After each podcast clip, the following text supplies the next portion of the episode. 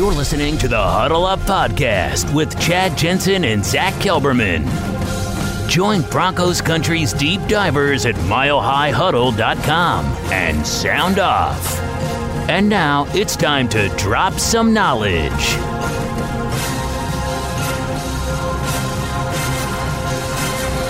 And we are live. Wow. It's Chad Jensen. It is Zack Kelberman, the Huddle Up Podcast, coming to you live, simulcasting on YouTube and Facebook on the heels of arguably the most epic regular season collapse in NFL history. I'll get to what I mean by that here in just a minute. That's not just hyperbole. Zack, your gut reaction, dude. The Broncos, like I wrote on Twitter, the Broncos had no business losing that game. The Broncos had no business blowing that lead. I mean, that's what happens when you play not to lose. That's what happens when you take your foot off their throats. That's what happens when you uh, when you get too cute. Pick your cliche. The Broncos doing themselves today. That was the best first half of Broncos football I have seen. I believe since I started covering this team, but that was probably the worst second half of football I have seen. An inexplicable loss, and it all comes down to coaching, Chad. The Vikings adjusted in the second half, and the Broncos never countered. It's as simple as that. Unbelievable. I mean, it boggles the mind. Let me let me read to you guys this tweet that came courtesy of Darren McKee of 1043 The Fan. This puts it in perspective, you guys. Teams, NFL teams, when trailing after the first half by 20 or more, are 0 and 99 in the past five seasons. 0 and 99. You hmm. can't make this stuff up. That's from Darren McKee. Wow. The Denver Broncos just broke that trend. They went into the second half with a 20 to nothing lead. And frankly, they were making that report by Jason La Canfora that was, you know, in, an indictment on Vic Fangio. The Broncos' first half performance really called into question the veracity of that report. We'll get more into that here in, later in the show. But the second half, Zack, only serves to bolster this these rumblings that are coming from La Canfora. Yeah, it seemed like I don't know if the Broncos are irritated by Fangio. I know we'll get into that, but I don't really I don't put too much credence considering the source of that report in La Canfora. He hasn't really had a perfect track record, but you can see that his culture, Fangio, hasn't taken shape right away. You can tell that players, not all of them, including Von Miller, not all have responded to Fangio's coaching, his style. He has that very gruff personality. And like we talked about, he wants to be a Belichick, and so many coaches fail because there's only one Belichick. You can't come in there and expect to lay down the law having no previous coaching experience, having no resume for you to, you know, have some respect on. That you can't yeah. do it that way. So maybe there's some credence to that, but this all comes down to coaching and Fangio. He was in the second half badly outcoached by Mike Zimmer. Welcome in, everybody, to this live episode of the Huddle Up podcast. This is, of course, our gut reaction that Zack and I bring to you after each and every Denver Broncos game. And this one, we've got a lot to to uh, sift through today, and we're going to get to it. Welcome to all our live viewers on YouTube and Facebook. We've already got some super chat donations coming in hot. We're going to get to all you guys and your great support here in just a second. I just want to remind everybody really quick before we officially dive in in earnest here. Make sure you're following the show on Twitter right there. That's how you do it at Huddle Up Pod. That is the best way to keep your finger on the pulse of what's happening with this show in real time. And don't forget as well to go over to Apple Podcasts. I'm going to put the link here in the comment stream and leave a creative review on the podcast when you get some time. What that does is it's a great way to organically help support the show, help the show grow and reach new listeners. And also, it enters you into our giveaway that we do each and every month. Zack and I draw a couple of random names from our Apple podcast reviews and give away some merch. And as you can see here, we'll talk more about this later in the show. But as you can see here in the shirt that Zack is wearing now, we have some official Huddle Up podcast merch yep. in our possession. We've got it, football priests. There's some some Huddle Up podcast on the back. We'll get to all that here in just a minute. But when you leave a review on the Huddle Up podcast on Apple Podcasts, that enters you into our our drawing each and every month. So take care of that business. This is the Overtime Podcast Network. Next Sunday, the Denver Broncos will travel to take on the Buffalo Bills, and you can be there. Make sure you have your seat for the game with Vivid Seats. Vivid Seats, you guys, it is the top source for tickets for the events that you want to go to. You can sort by price, you can look for seats in the section and row of your choice all in the Vivid Seats app. It is seamless, it is easy, it is intuitive, and to make things even better, Vivid Seats now has a loyalty program, you guys, which allows fans to earn credit back. It's called the Vivid Seats Rewards. Go to the App Store or Google Play and download the Vivid Seats app. Because once you download, fans are automatically enrolled in the Vivid Seats Rewards loyalty program. You just got to purchase your tickets, and every purchase is backed by a 100% buyer guarantee. From the biggest concerts and games to the hottest theater shows and more, Vivid Seats has it all. Download the app and join the Vivid Seats Rewards loyalty program today. And when it's time to buy, make sure new users you enter the promo code OVERTIME at checkout to receive a discount of up to $100. All right, Zack, let's let's dial this back to before the game. And let's talk about the La Canfora report. Okay. Yeah. First and foremost, for those of you who missed that, Jason La Canfora of CBS Sports According to what he says or multiple sources, Vic Fangio is struggling to connect with players and coaches in year one based on the La Canfora report. Now, Zack, I questioned the timing of that report. I questioned, you know, I don't I don't want to completely throw him under the bus because he does what he does, as you said. He doesn't have a perfect uh, track record in terms of breaking things like this. But let me give you a couple of quick snippets from his report. Quote, Lines of communication have been strained, and Fangio has been quick to dispute play calls and come across as overbearing on the headsets, sources said, which has created issues in game and otherwise. Here's a quote from one of his sources with knowledge of the situation. Quote, there is a negative reaction to almost every offensive play call. Close quote. Zack, it's meant to make Fangio sound like he's completely out of touch with his team, that yeah. his message is not hitting home. The three and seven record now certainly doesn't do anything to refute the La Canfora report. How much veracity do you put into this uh, report from La Canfora? I could see, like I said, I could see some of it playing out just by Von Miller alone in the way he's responded this season to Fangio. And he's always a Fangio. He's really dedicated to the defense, obviously. But since he came into the Broncos, he almost pitted the offense and the defense against each other. It's almost been two different teams in this locker room. And that's where I can see maybe there being some truth to what La Canfora said about him challenging play calls, him not getting on the same level as Scangarello, him might thinking he can usurp Scangarello's power. Um, you know, but then I also counter and say, would we have said this is true if the Broncos would have won that game? Were any of us thinking this was true when they were up 20 nothing in halftime? It right. was just refuting that report to me. So yep. it's interesting timing, like you say, coming off a win against Cleveland before the bye. But now, I mean, it's only going to, you know, give more credence to a report that might not have much to begin with. Yeah, it's certainly it's certainly going to linger a little while, and it's going to give those of us in media plenty of time in this coming upcoming week to really analyze it and dig maybe and make some phone calls ourselves and see what we can come up with here. Yeah. Solomon coming in with a $25 donation on Thank Super you, Chat. Appreciate you, bro, for what you do, supporting the show in a big way. And by the way, Zack and I, with our the merchandise that we have put together, and we're going to continue to bring new designs, some hats, mm-hmm. some hoodies, some other forms of, of swag, if you will. We're going to put that together here very soon. And our super chats, what we're going to do is we are already compiling a list. We have it on record uh, of our super chat donators, and we're going to be in contact with you guys here very soon so that we can get you out some merch for the unprecedented amount of support you have shown the show. And that goes to anyone who deigns to support us financially with through super chat. If you do so, you will be uh, we're gonna we're gonna return that love to you guys with some merch. Yes. Chris Hernandez coming in with a twenty one dollar donation you, on super chat. He says, "What a heartbreaker! Covered the spread though, and that's true the Broncos were 10 and a half point dogs in that game, and they absolutely covered the spread. Stuart McPeak with a $25 donation. You, so consistent. We love you, Stu. Yes. Um, we'll get through these. Man, the stream right now is so hot and heavy, it's hard for me to find everybody. Jay from across the pond with some hard-earned British pounds chipping in. hey guys, JT from Twitter.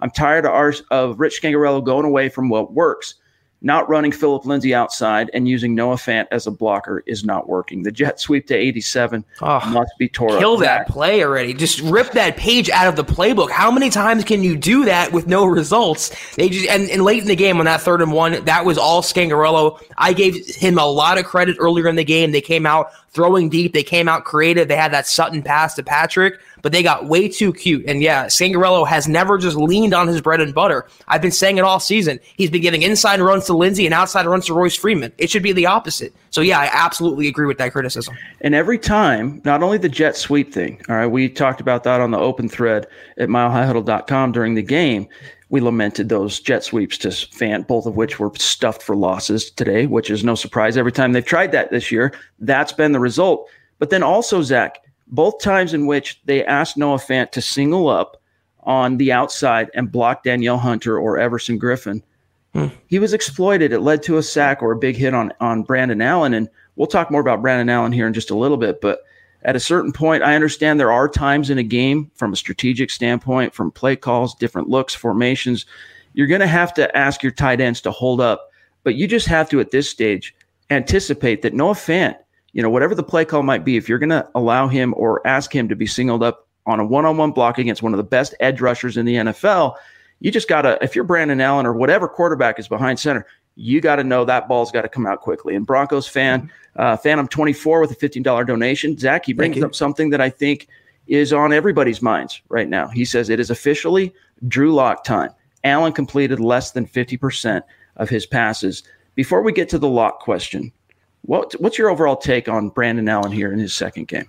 I think at the minimum, he's not a franchise quarterback, but I think the Broncos found their, their long term quarterback of the future, their long term developmental backup. I mean, he played pretty well today. And one thing I was impressed from Brandon Allen is his pocket composure. Other than his mobility, I'm talking about his composure in the pocket. He was getting pressured in the second half, especially a lot. And he stood in there tall, making some tough throws, even on the last drive, some gutsy throws to keep moving the chains. So he is not the Broncos' biggest problem, Brandon Allen. I still definitely want to see Drew Lock. It should be Drew Lock time. But going from Flacco to Allen, Chad, has just been a massive upgrade. And you can just see what this offense can be, what this, this potential can be with a capable, competent quarterback under center. And that's part of the reason why I'm so excited to see Lock's big arm out there hooking up with uh, Courtland Sutton and company. Drop your pocket comes in with a ten dollar donation on Super Chat. He says the bright side is we have the seventh pick currently in the draft to hopefully find the replacement for hopefully. Garett Bolles. And once again, Bolles, the struggles, you know, reared its ugly head. Yep. He had a pre-snap call penalty in which he jumped late in the game in the clutch that set that offense back. And then also earlier in the game, he on a on a second down play in which Phillip Lindsay moved the chains, picked up the first down. It was in the second half. He was called for holding, and the opposite side was called for a defensive hold, which made, forced it to be a redo the second down. So instead of moving the chains, it cost Garett Bolles his penalty. It cost the Broncos that opportunity. And still ended up a play or two later converting that into another set of downs. But it's just another example how of how Zack at any given moment, Garett Bolles is a liability and is a risk to blow up a drive, get your quarterback killed, whatever it might be. All the while, the credibility crisis. This is one thing about that report from Canfora. He didn't talk a lot about, he didn't even mention this really, but it does speak to that a little bit in that there is a credibility crisis when you continue to roll out Garett Bolles as a starting player on this yes. team when he is so evidently incompetent.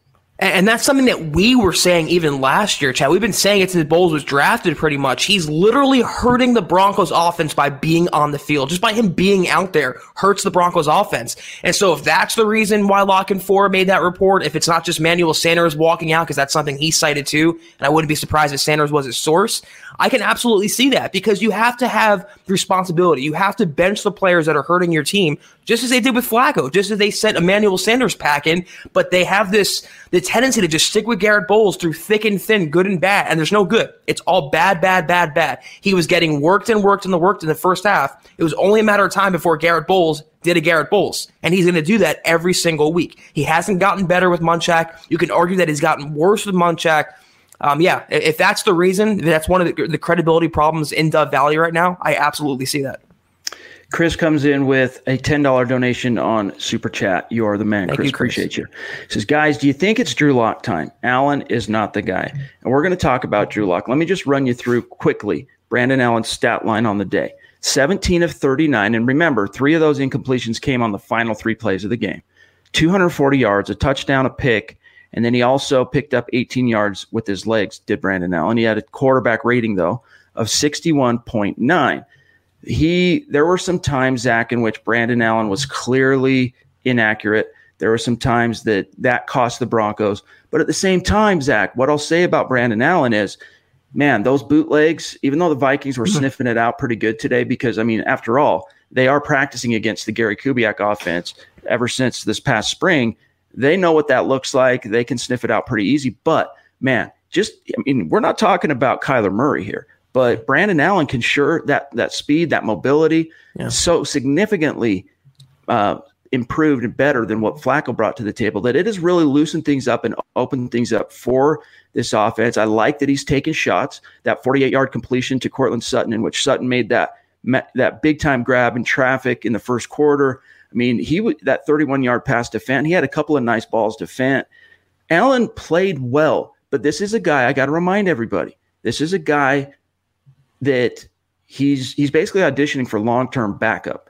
Nothing I saw today, even if the Broncos had won this game, nothing I saw, like let's say this last possession, that final play to Noah Fant that fell incomplete, end of game, that would have been completed and the Broncos won, I still, from a quarterback performance perspective, as encouraging as it was to see Allen go toe to toe and and throw down the way he did today, you got to tip your cap to him.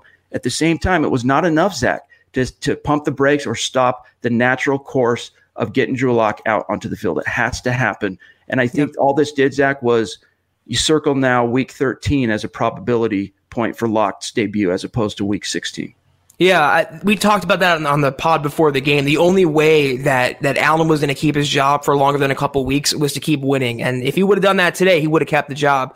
The one thing I like about his mobility, what was a gain of five for him would have been a loss of 10 for Joe Flacco. So his legs, absolutely, having a young guy under center. Allen wasn't perfect today. He didn't do anything to help the Broncos win. He didn't, he wasn't the catalyst to a Broncos victory. You could have had a better performance, but you have to think of something also. This is his second regular season start of his career. Yep. You're playing at Minnesota against a really, really good defense. I think overall, relatively speaking, he did pretty well. This is the Overtime Podcast Network. While sports can bring us so much joy, it can also bring us a lot of unwanted stress, and that stress can make it difficult to concentrate, relax, and get decent sleep. Sunday Scaries was launched in 2017 by two best friends and business partners, Bo Schmidt and Mike Sill. They operated a full service bar with 50 employees and were always exhausted. They tried all kinds of products, but they didn't work. Then they started experimenting with CBD. They loved the effects and regained control of their days and nights, but they wanted better CBD products. So, what they did for themselves was specially formulate CBD gummies with vitamins D3 and B12 that were super consumable, easy to take on the go, and effective. Long story short, their specially formulated CBD products and vitamins helped relieve the overwhelming angst they felt on a daily basis. So in July 2017, they named the company Sunday Scaries and began sharing their products with friends and launched their online store at sundayscaries.com.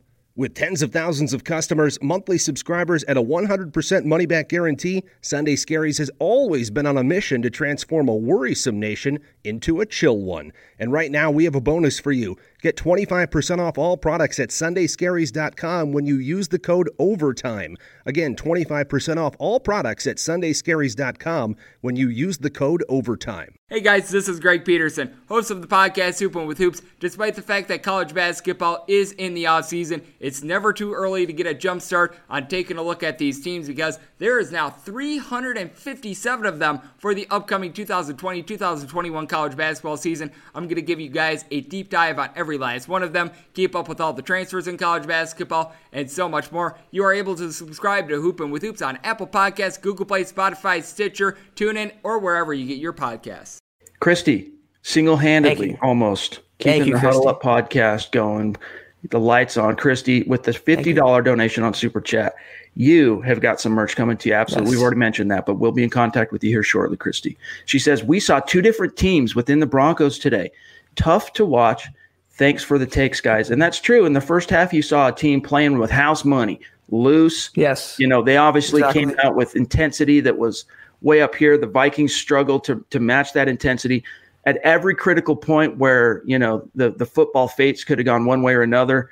It favored the Broncos in almost every instance yeah. in that first half. Things were just going the the Denver Broncos way, but then you know what whatever you want to call it, momentum. You know the law of averages, reality struck, and she's right. You know, the Broncos looked like a completely different team in the second half, especially Zack on the defensive side of the ball. We saw on offense the calls become a little bit more conservative, which is fine. I'm not even criticizing Scangarello much for that because, you know, that's what you do in the NFL. When you get out to a, a three score lead entering this the second half, you're not necessarily trying to bomb it deep on every pass. You know, you're you're playing within the offense. You're trying to kill time off the clock. It was the defense that ultimately betrayed this team in the second half, Zack. In the first half, and I can't think of the last time I said this, Chad, the Broncos wanted it a lot more than the Vikings. They just did. They play with more passion. They play with more more intensity. And uh, I thought we were seeing a new age Broncos team coming to fruition.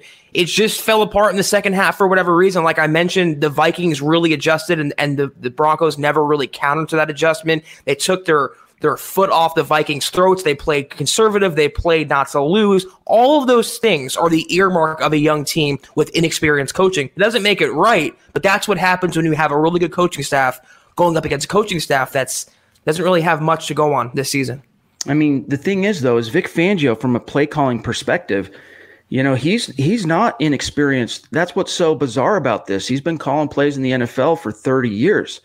You know, that basically every stop he's been in, with the exception of a really brief stint in Baltimore. For the last 25 years, he's been a defensive coordinator. He's been calling plays. And to see his team, I, I don't even know so much without watching the All 22 coaches film, uh, which doesn't come out till Tuesday. I can't say whether it was scheme for sure or execution. But Zack, I have to I have to say at this stage, it was simply an execution issue where you could see the Broncos defense, man. They just I think they got a little too comfortable. I think they got a little too complacent mm-hmm. thinking you know, we got 20 a 20 point lead here.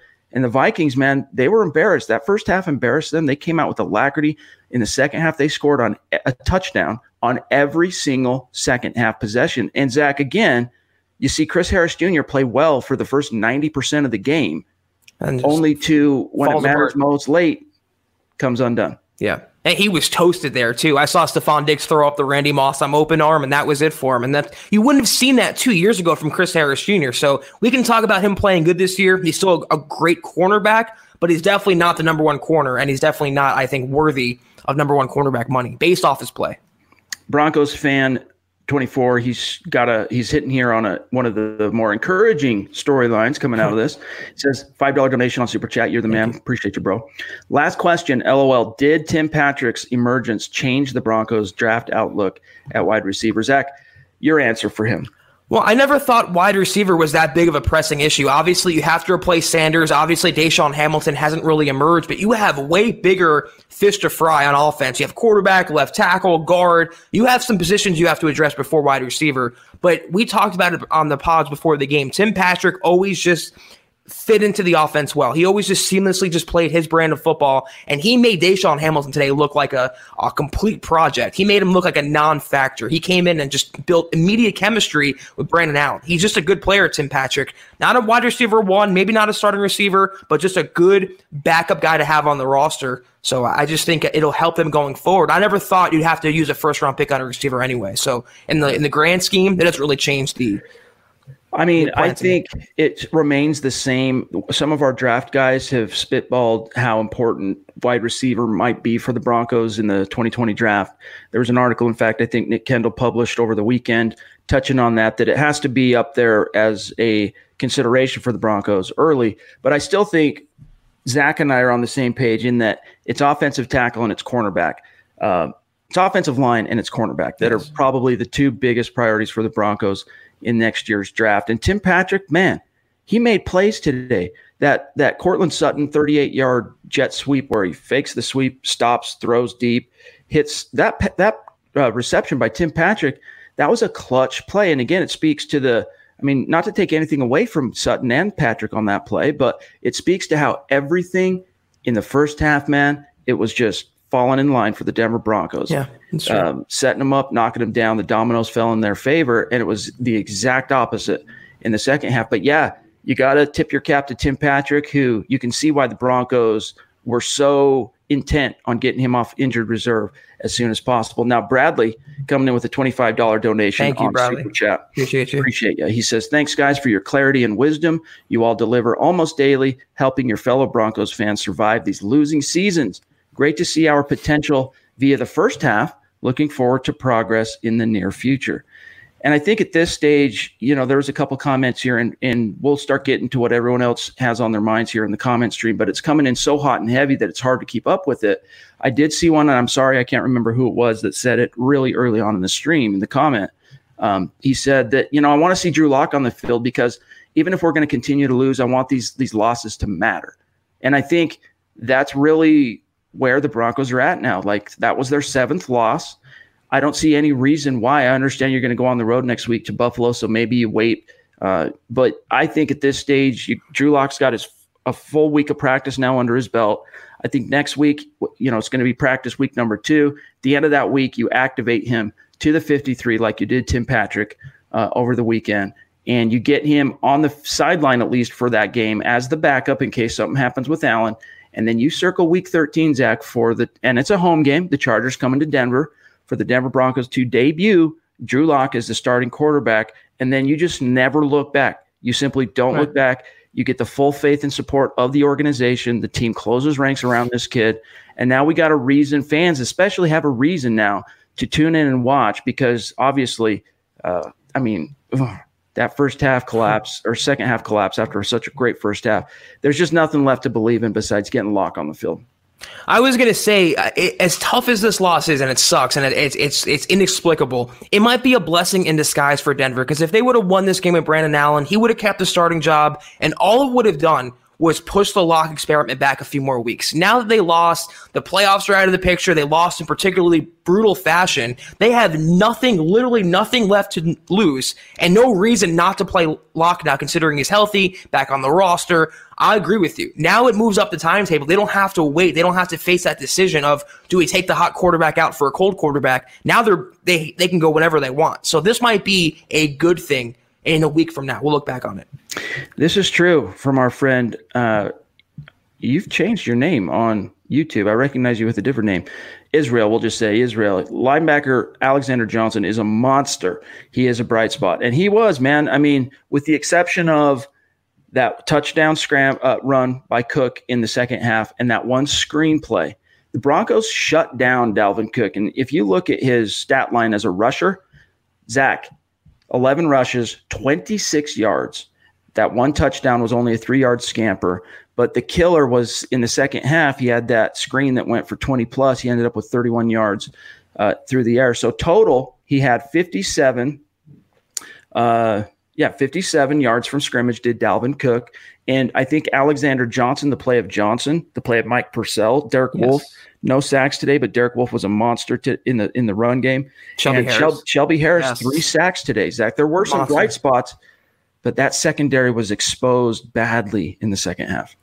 Yeah, in terms of the front seven, I would say they owned Minnesota Minnesota's offensive line for much of the game. Maybe it came unglued in the second half, but Alexander Johnson has been a revelation. He was the number one graded linebacker in the entire NFL. He just really came out of nowhere, and it's nice to see a Broncos inside linebacker. I'll say it again every week. It's nice to see a Broncos inside linebacker fly around the ball, hover around the ball, not just in run support, but also in pass coverage. He has been incredible, and he is the reason why when they are on, the Broncos defense is good. Mike Purcell, like you mentioned, Shelby Harris is just he can do it all. He's a baller. The Broncos need to pay that guy and lock him up.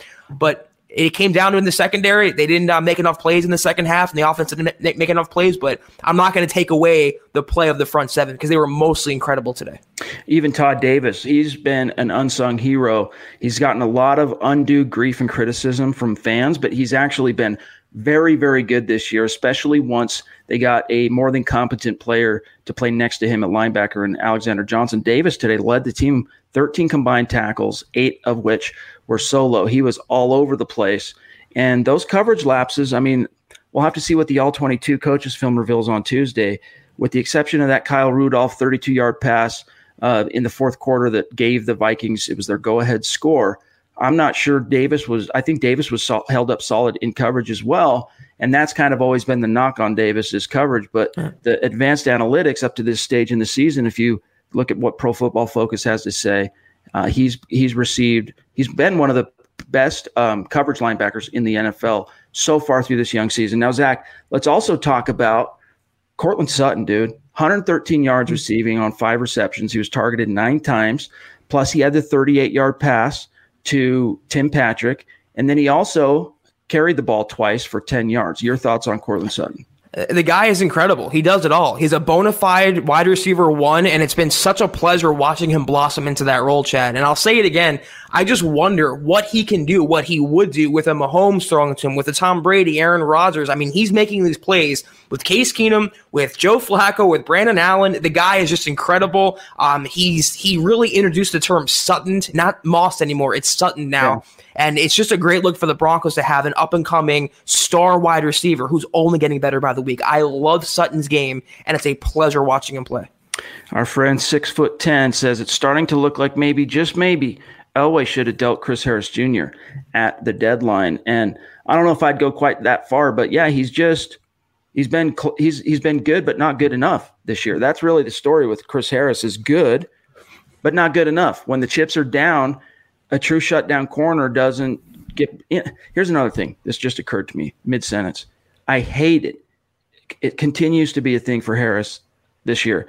When he does get burned, like that play to Stefon Diggs, the 54 yard touchdown strike, as soon as he looks like this and sees that it's a completion over his outstretched hand, he throws up his arms right. like it was someone else's fault. Right. And maybe it was. We don't know for sure in this case. Again, we don't know what the back end uh, safety coverage umbrella shell was supposed to be. But it's a bad look when every time you're getting burned in coverage, you're throwing up your hands and looking around you like it was someone else's fault, pointing the finger. Very ugly. And the thing about him is too, I'm, I'm, not knocking him personally, but if he makes a good play, he'll be the first one to compliment himself or praise himself. It, it's just his personality. I noticed that too, Chad. As soon as he knew Stig, uh, Diggs was past him, he tried to play it off like it was someone else's fault. It's just a, it's a bad presence I think to have in the locker room, and I can see why. And you can sense the split coming between Harris and the Broncos. Mr. C checks in with a ten dollar donation on Super Chat. Appreciate you.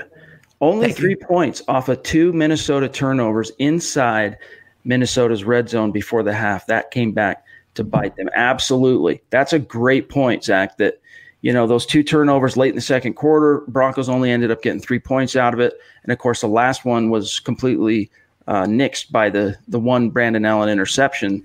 Um, so, missed opportunities. Let me talk about another one here, Zack, and then we'll get to our friend um, Jordan Johnson here in just a second. But here's what bothered me as well is that missed Brandon McManus field goal. It was a third and seven on the previous play. And you're threatening, you're on the fringe of field goal range. You're on, well, you're in field goal range.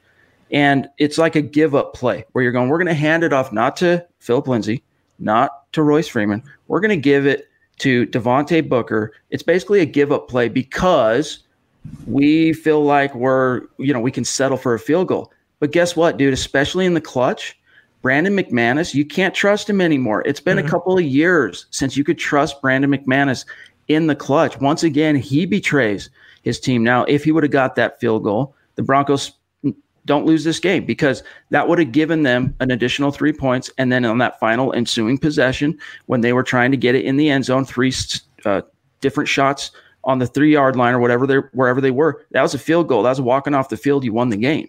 So it's just it all stacks up and adds up from execution right. to coaching to just questionable decisions and, and play in that second half. I'm anyone who read our um, our roundtable predictions for the game. I wrote that the Broncos have to play a complete brand of football for 60 minutes, a perfect brand of football that included no self-inflicted mistakes, but also capitalizing on turnovers, on red zone opportunities. They settled for field goals. They didn't have great, obviously great play calling. They needed to make the most of those opportunities to pull off this upset. And the fact they didn't do that just allowed Minnesota the inch they needed to get back into this game. And if you give a playoff contender an inch, they're going to take a mile. And that's why you saw the letdown like you saw today. That's a great way to put it. If you give a playoff contender an inch, they're going to take a mile. Jordan Johnson with a $25 donation Thank on you, Super Chat. Appreciate also. One of the previous winners you can see in his profile pic here. He's sporting the same Mile High Huddle hat I've got on. He was one of the previous winners from our Apple Podcast giveaway. I think it was the month of September. Jordan says, the best of 2019 Courtland Sutton, Noah Fant, Alexander Johnson, Dalton Risner, and this podcast. Hashtag Appreciate you, Jordan.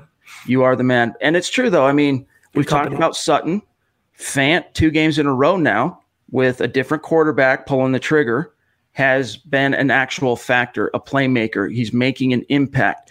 Why didn't we see that in the first half now of the season? Now we know that it takes time for a rookie tight end to kind of turn the corner, acclimate, assimilate into the NFL, speed of the game, blocking assignments. There's so much for these guys to uh, to download basically and still get out on the field and not have to think so much. You could see though in this last quarter of the season that Fant has really, you know, he's not thinking anymore out there. He's he's just reacting. He's playing. But I think a big part of that, Zack, is you've got a quarterback willing to feed him targets.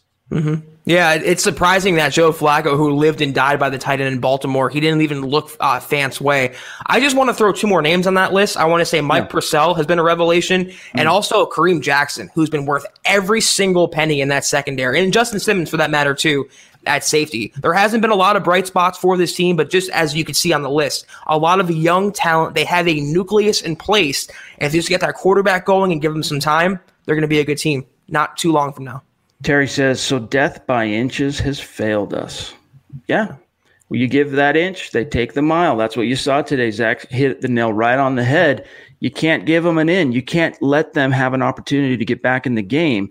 And that's not to say that you should be expected as a defense to pitch a complete shutout against such a good team as the Minnesota Vikings, especially offensively. But you, I mean, it was laps after laps after laps, four yeah. possessions in a row in that second half Vikings scored touchdowns, not field goals, touchdowns. About the only moral victory the Broncos can celebrate in that second half of defense, Zack, was the stuffed uh, two point conversion, which yeah.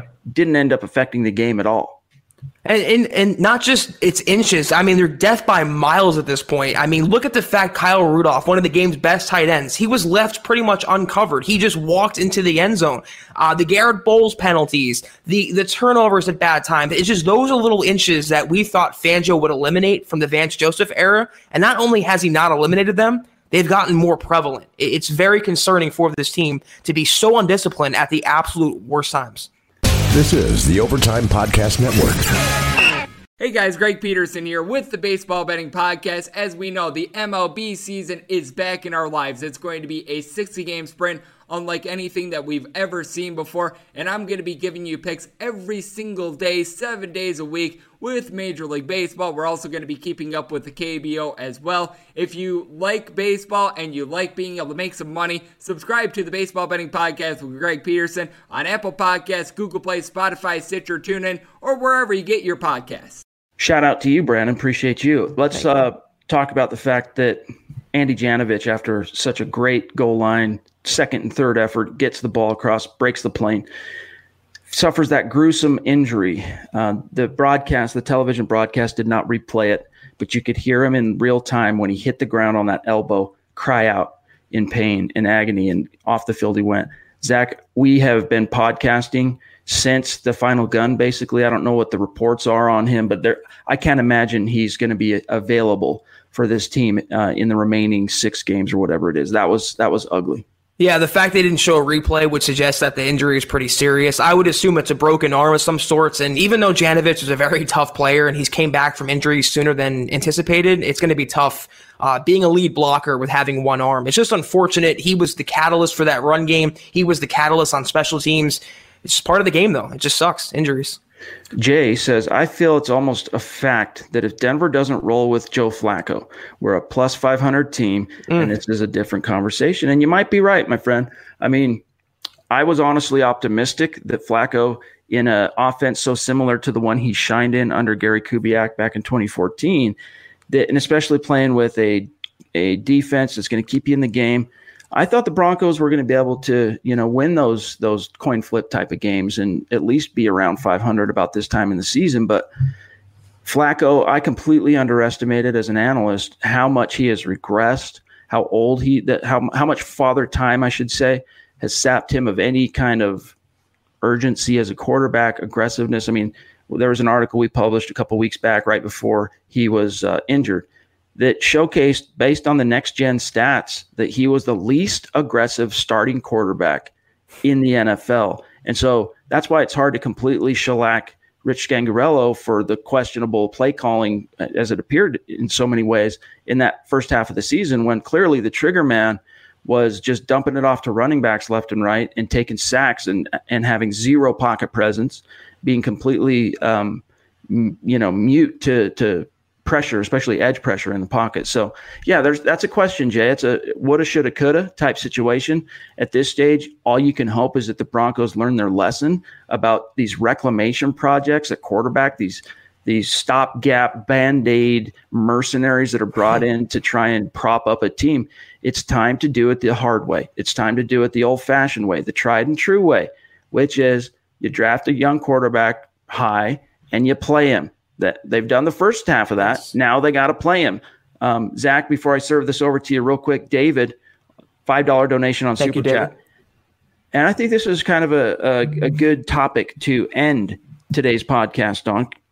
We are running a little bit long. We got a lot of post game content to get up at milehighhuddle.com. David says, "Play Drew Lock when I go to Arrowhead December fifteenth. I want to see us beat them in KC. I'm row one behind the Broncos bench, third time." Going to Arrowhead, go Broncos. And that would be a fun time to play Lock, Zack, because he grew up as a Chiefs fan. Now, this isn't right. Shane Ray getting a tattoo of the Chiefs logo, but Lock did grow up uh, in in Missouri and did, uh, of course, root for the Chiefs growing up. And so it would be poetic, football, you know, poetry, if you will, if he were to get his first career start on the road at Arrowhead. But Zack, I don't think that's what's going to happen. I'm not saying he won't start by then.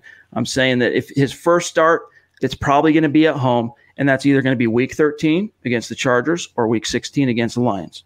Yeah, honestly though, if we just see uh, Lock playing in that game, if we could see a potential glimpse of the next ten years, which is Lock versus Mahomes, I just it's very exciting for the fan base, and also you want to see what Lock's going to do against a playoff caliber, Super Bowl caliber opponent like the Chiefs.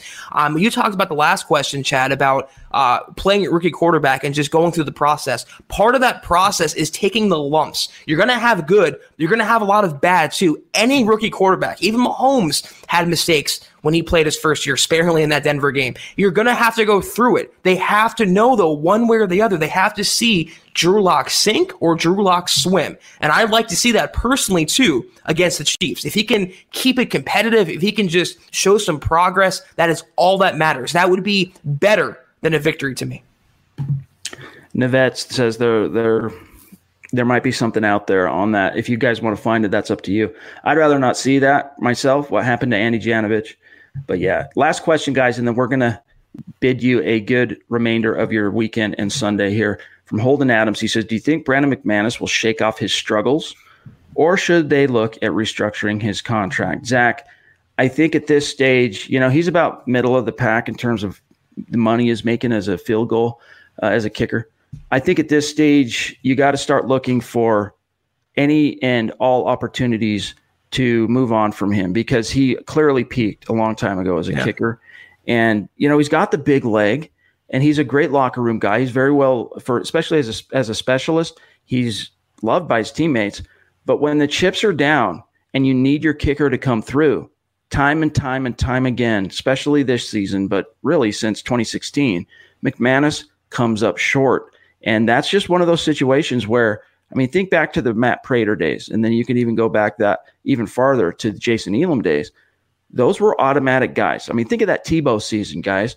Anytime the game was in question, even 50 plus yarders at the end of regulation to win or overtime to walk off the field with the win, Prater was automatic, dude. He closed it down, and that's what you need from a, a, field goal kicker. And it's guess what? It's not. It's easier said than done finding those automatic guys.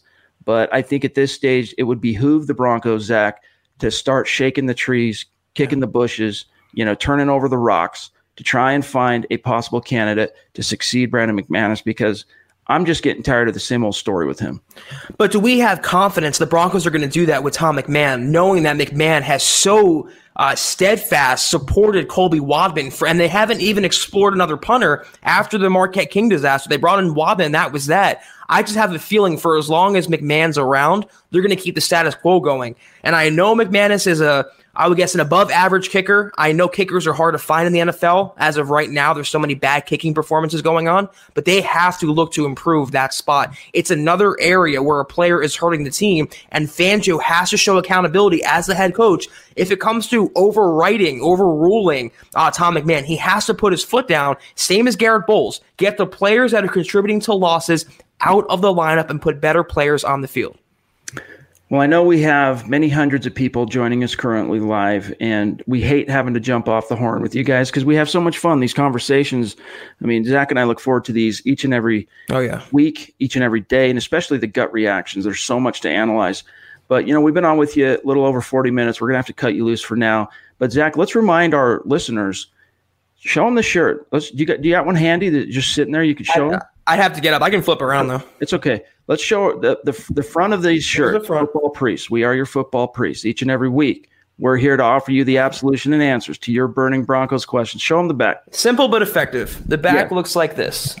The Huddle right. Up Pod logo. Huddle Up Podcast logo. All right. As you can see. So here's how we're going to very soon here make these available for sale for anyone who wants to buy one. But in the short term, if you want to get one of those, we're the first and foremost, it's going to go to our super chat donators on YouTube.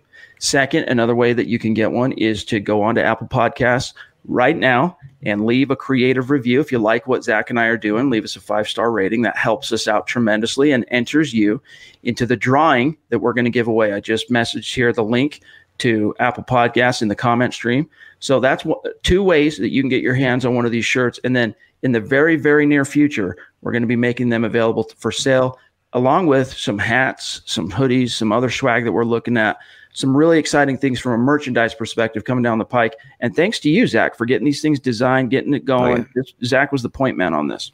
Yeah, it's it's exciting for our, our kind of vision to come to life finally, Chad, and see these shirts materialize. But this is just the start, guys. We want to come out with all this merchandise. We love the support that you guys uh, have shown us. We want to uh, give some merchandise back to you for all the support and all the, the loyal donations. But we have a lot more stuff coming. I want to do pants. I want to do mouse pads. I want to do everything Huddle Up Pod. I want it to be a brand. So Chad and I are very excited about that. And you guys your support clearly makes it that. I mean, we've right. been plugging away at this podcast now since uh, what was it, 2016. Zack and I, we've been a partner on this podcast now for a couple of seasons, and you know we've been consistent. And since we've been consistent, you guys have been consistent, and oh, it's yeah. just phenomenal the way this show has grown. So, thanks to all of our super chat donators, and even if you haven't donated, it's all good. We appreciate you being on here with us contributing to the conversation, listening to this show. If you happen to be listening to this podcast after the fact, share it out. You know, download it, share it out on social media. Tell your friends, tell your family. It's a great way to help support the Huddle Up podcast. But that's going to do it for today, you guys. Uh, make sure you're following the show on Twitter at Huddle Up Pod. Again, that's just an easy way to keep your finger on the pulse of what's happening with the show in real time. You can see here how to follow my partner, Zack Kelberman, on Twitter at Kelberman NFL, myself at Chad N. Jensen. Guys, this is the gut reaction. We're emotional. We're disappointed. We're, you know, it's as Zack said, inexplicable. It's hard to try and rationalize this particular loss. We're going to be back tomorrow night, hopefully with maybe some more answers. All right. Monday night, 6 p.m. Mountain, 8 p.m. Eastern. We will return with another live simulcast of the podcast. So make sure you're ready, rocking and rolling in the room on YouTube or Facebook. We'll be there live. We need you guys for that conversation. So till then, Zack, have a great uh, rest of your weekend, my brother. I'll try after that loss. Easier said than done, I know. And the same to all our great listeners in Broncos country. Keep your chin up. The, the silver lining here is that loss just got you one step closer to seeing Drew Lock. So yes. for Zack Kelberman, I'm Chad Jensen. We'll talk to you guys tomorrow night, 6 p.m. Mountain, 8 p.m. Eastern. You've been listening to the Huddle Up Podcast. Join Broncos Country's deep divers at milehighhuddle.com to keep the conversation going.